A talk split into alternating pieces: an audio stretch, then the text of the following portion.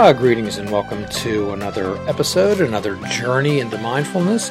This is uh, Jim Ellermeyer. I'm a behavioral health therapist, and you have reached Fishing Without Bait, where we attempt to find an on ramp from your everyday life into a mindfulness type of existence, one where we participate in our lives and one where we we actually are there, when we're aware and we can't experience the exquisite joy of being. And as always, I'm joined by my uh, friend and my co-host, Mr. Mike. How are you doing today, Jim? I'm doing just grand. So today, Mike, I was thinking uh, about uh, asking you some questions. Uh oh, quiz time. Yes, it certainly is. Mike, uh, tell me, uh, when you think about pleasure and you think about joy, uh, what is the what's the difference? Are they same? Are they different? I think pleasure comes out of activity or more tactile response uh, it, it, it, in my head. And then uh, uh, joy is just. Uh, I feel like joy is just an uncontrolled emotion. Mm. Like when you, you can't stop laughing or in just just glee. Every time I see a a certain puppy video come across my Facebook, a cute puppy video, I just can't help to be gleeful over that vision that you know that that that that that that, that presentation in front of me. So let me talk to you. Let me tell you about a uh, one of my heroes, my favorite philosopher, a uh, Trappist monk slash uh, Zen master by the name of Thomas Merton. For those of you who are unfamiliar with him, uh, perhaps you may want to uh, to go to Google him. Uh, one of my favorite quotes of his is do not look for rest in any pleasure, because you were not created for pleasure, you were created for joy. And if you do not, and if you do not know the difference between pleasure and joy, you have not yet begun to live. And this is one of our primary purposes in our mindfulness journey is to have people experience the joy, have their life live in color, make their world colorful and meaningful and experience every moment.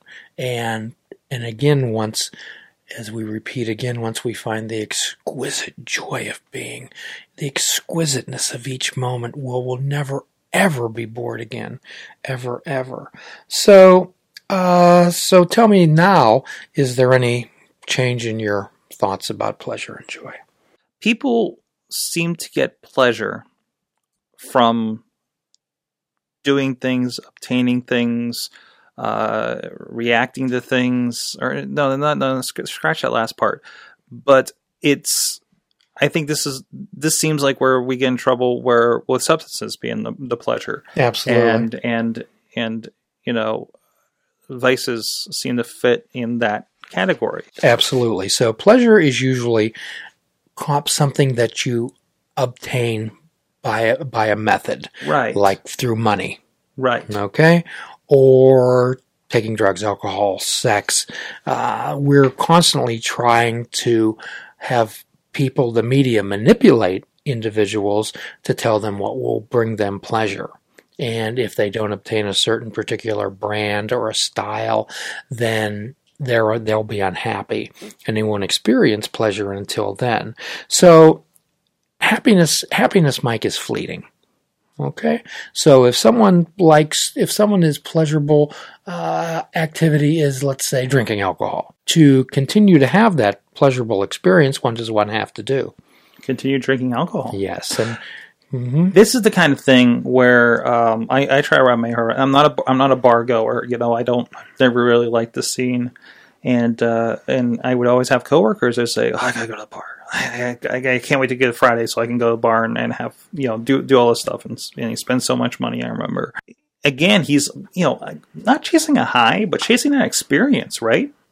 Absolutely, and we continue to try to experience. But there, there's many times that I deal with, let's say, particular uh, people in substance addiction, drug addiction, that I, quite often I'll ask them when the last time it was fun, and most of them tell me they cannot remember. So the idea is that it's an outward emotion. When you have pleasure, you have a you have an outward emotion, you have a feeling. And however, uh, joy is more of more of an inward type of inward type of feeling. Okay, it's it's inward peace, it's contentment, it's that it's that glow. you know you're alive. I've told you before, let's say, if you would give me a a diamond ring, okay, that would that would certainly give me some pleasure.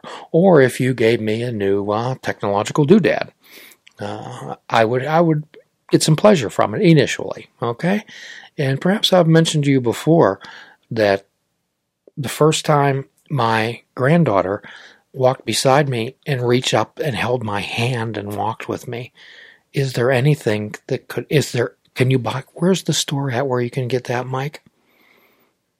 Right, right. So you're, you're looking for more experiential things that you feel inside. That, that type of joy is sustainable. That type of joy I can always access. I can always access that memory. I can, I can experience that joy and hold it in my heart and hold it in my life. So how do how do we experience joy? We experience through we experience it through gratitude. We experience joy through caring with others. Unconditional love, Mike. Unconditional love when we when we love and care for someone so much and we expect nothing else in return. So normally when we deal with individuals, we expect something in return, do we not? That gives us pleasure. So tell me tell me what are some of the some of the ways that people people give themselves pleasure? Going to a play, uh, getting out, walking along the uh, the river, you know, uh, in a park, you know, you know, video games, uh, you know, pin- pinball machines. Generally, pleasure is is is passing. It's temporary. Okay, and we're and people constantly pursue the pleasure, do they not? Right. People constantly are they're never satisfied. So there's a uh, there's a friend of mine. He's a good friend of mine, and I've spoken to him many times. And he's an individual by the name of uh, Krishna Pendyala. Krishna Pendyala. His last name is P E N D Y A L A, and he has written a book called Beyond the Pig and the Ape: Realizing Success and true happiness. Okay? So when we look at pig, it's pursuing instant gratification. And for many people, instant gratification equals pleasure, does it not? And also, what we do is the ape is avoiding painful experiences. So, for those of you out there who are unfamiliar uh, with Krishna's work, I would suggest that you perhaps pick up this book and read it, and it will really give you a distinction between how we search for instant gratification, believing that it's going to it's going to make us happy and joyful, and avoiding painful experiences. If we avoid painful experiences, there'll, there'll be no joy in our life if we if Mike, if you never had pain, what would you would you have any idea what joy was like? No, you wouldn't have a comparison point for any of that stuff. It, would just it would just be mundane. I, the the whole idea of our lives is that we do feel both sides of the coin and have those comparative experiences. So depending on the pain that you've had in your life, your your threshold of joy may be far different than another person. Absolutely, absolutely. So even people that are quadriplegics, uh, paralyzed, can be can be truly in a, in a constant state of bliss. They can be they can have a, a great deal of joy uh, when we learn to when we learn to be mindful, when we learn to be aware, when we learn to embrace, when we learn to dance with the pain. And that's that's what we that's what we learn to do. Quite often, Mike, does more stuff equal more happiness? Nope. However, in our society, what are we taught? You need a big house so you can put more of your stuff. Right. We have we have places that we can pay to store our stuff. Absolutely. And they seem to be cropping up everywhere. That there seems to be more of them cropping up more than there are uh, uh, uh, pharmacies and CVS's. Well, certainly, absolutely. We want to accumulate more stuff. Who and it seems like people out there try to keep score with how much they have. Right do they not? Even though, how often have you moved, Mike? Thankfully, not for a long time. Uh, I've moved significantly to three different places. Mm-hmm. So, did you ever realize how much stuff you had when you moved? Yes, yes. Uh, the poor people helping me said, "Why do you have all this?" Because uh, I mean, I uh, may have a little bit of pack rat tendencies with certain things. uh, some old magazines, comic books, etc. Uh, but again, you know, I was really kind of born with the mentality, or raised with the mentality of like, oh, that'll be worth something someday. So I never threw anything away. That may have been significant. So there's a there's a story in the Talmud, which of course is the the Jewish uh, Bible, the Jewish uh, dogma, the Jewish Bible, as you'd say it, which in for the Christian world it would be the Old Testament, and relates once a uh, great sage encountered Elijah, who was a prophet, and asked, "Is there anyone who is assured his place in the world to come?" And Elijah answered, "Negative." He said, "No, there's no one. There's no one." In the interim, two brothers entered the marketplace, and Elijah pointed to them and said, "They merit the world to come." And the rabbi walked over to them and asked, "May I ask, what do you do?" They answered, We are joyful people, and we make those who are sad happy. If we hear about an argument, we make peace using humor between those quarreling.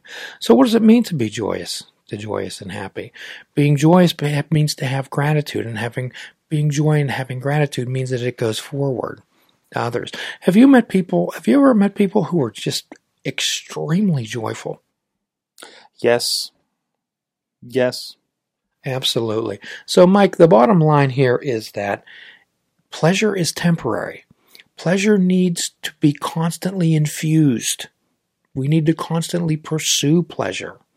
Where, as I mentioned to you earlier, I can I can imagine right now I can that little girl's hand in mine and me looking down at her. Never forget it. Never. It's it's it's it's a joyful experience. And my hope is in the next podcast, we're going to be doing some more. We're going to pursue this matter just a little bit further. Okay. We're going to we're going to talk about how to achieve joy. What are the type of things we, how we can use mindfulness skills of being present and aware and participating in your life and actually opening your eyes to things that are around you and find out what is joyful there. In our next podcast, we're going to reverse the lenses in our glasses and not see the negative, not see the temporary, not see the transitory. We're going to find out. We're going to go to. We're going to go to the permanent. We're going to go to the to the sustainable. We're going to go to joy. Thank you so much for joining us today. Please check out our website at fishingwithoutbait.com, where you can listen to the show, comment on our discussions, and find out where you can subscribe to our podcast. Fishing Without Bait is a production of Namaste Holistic Counseling, PC.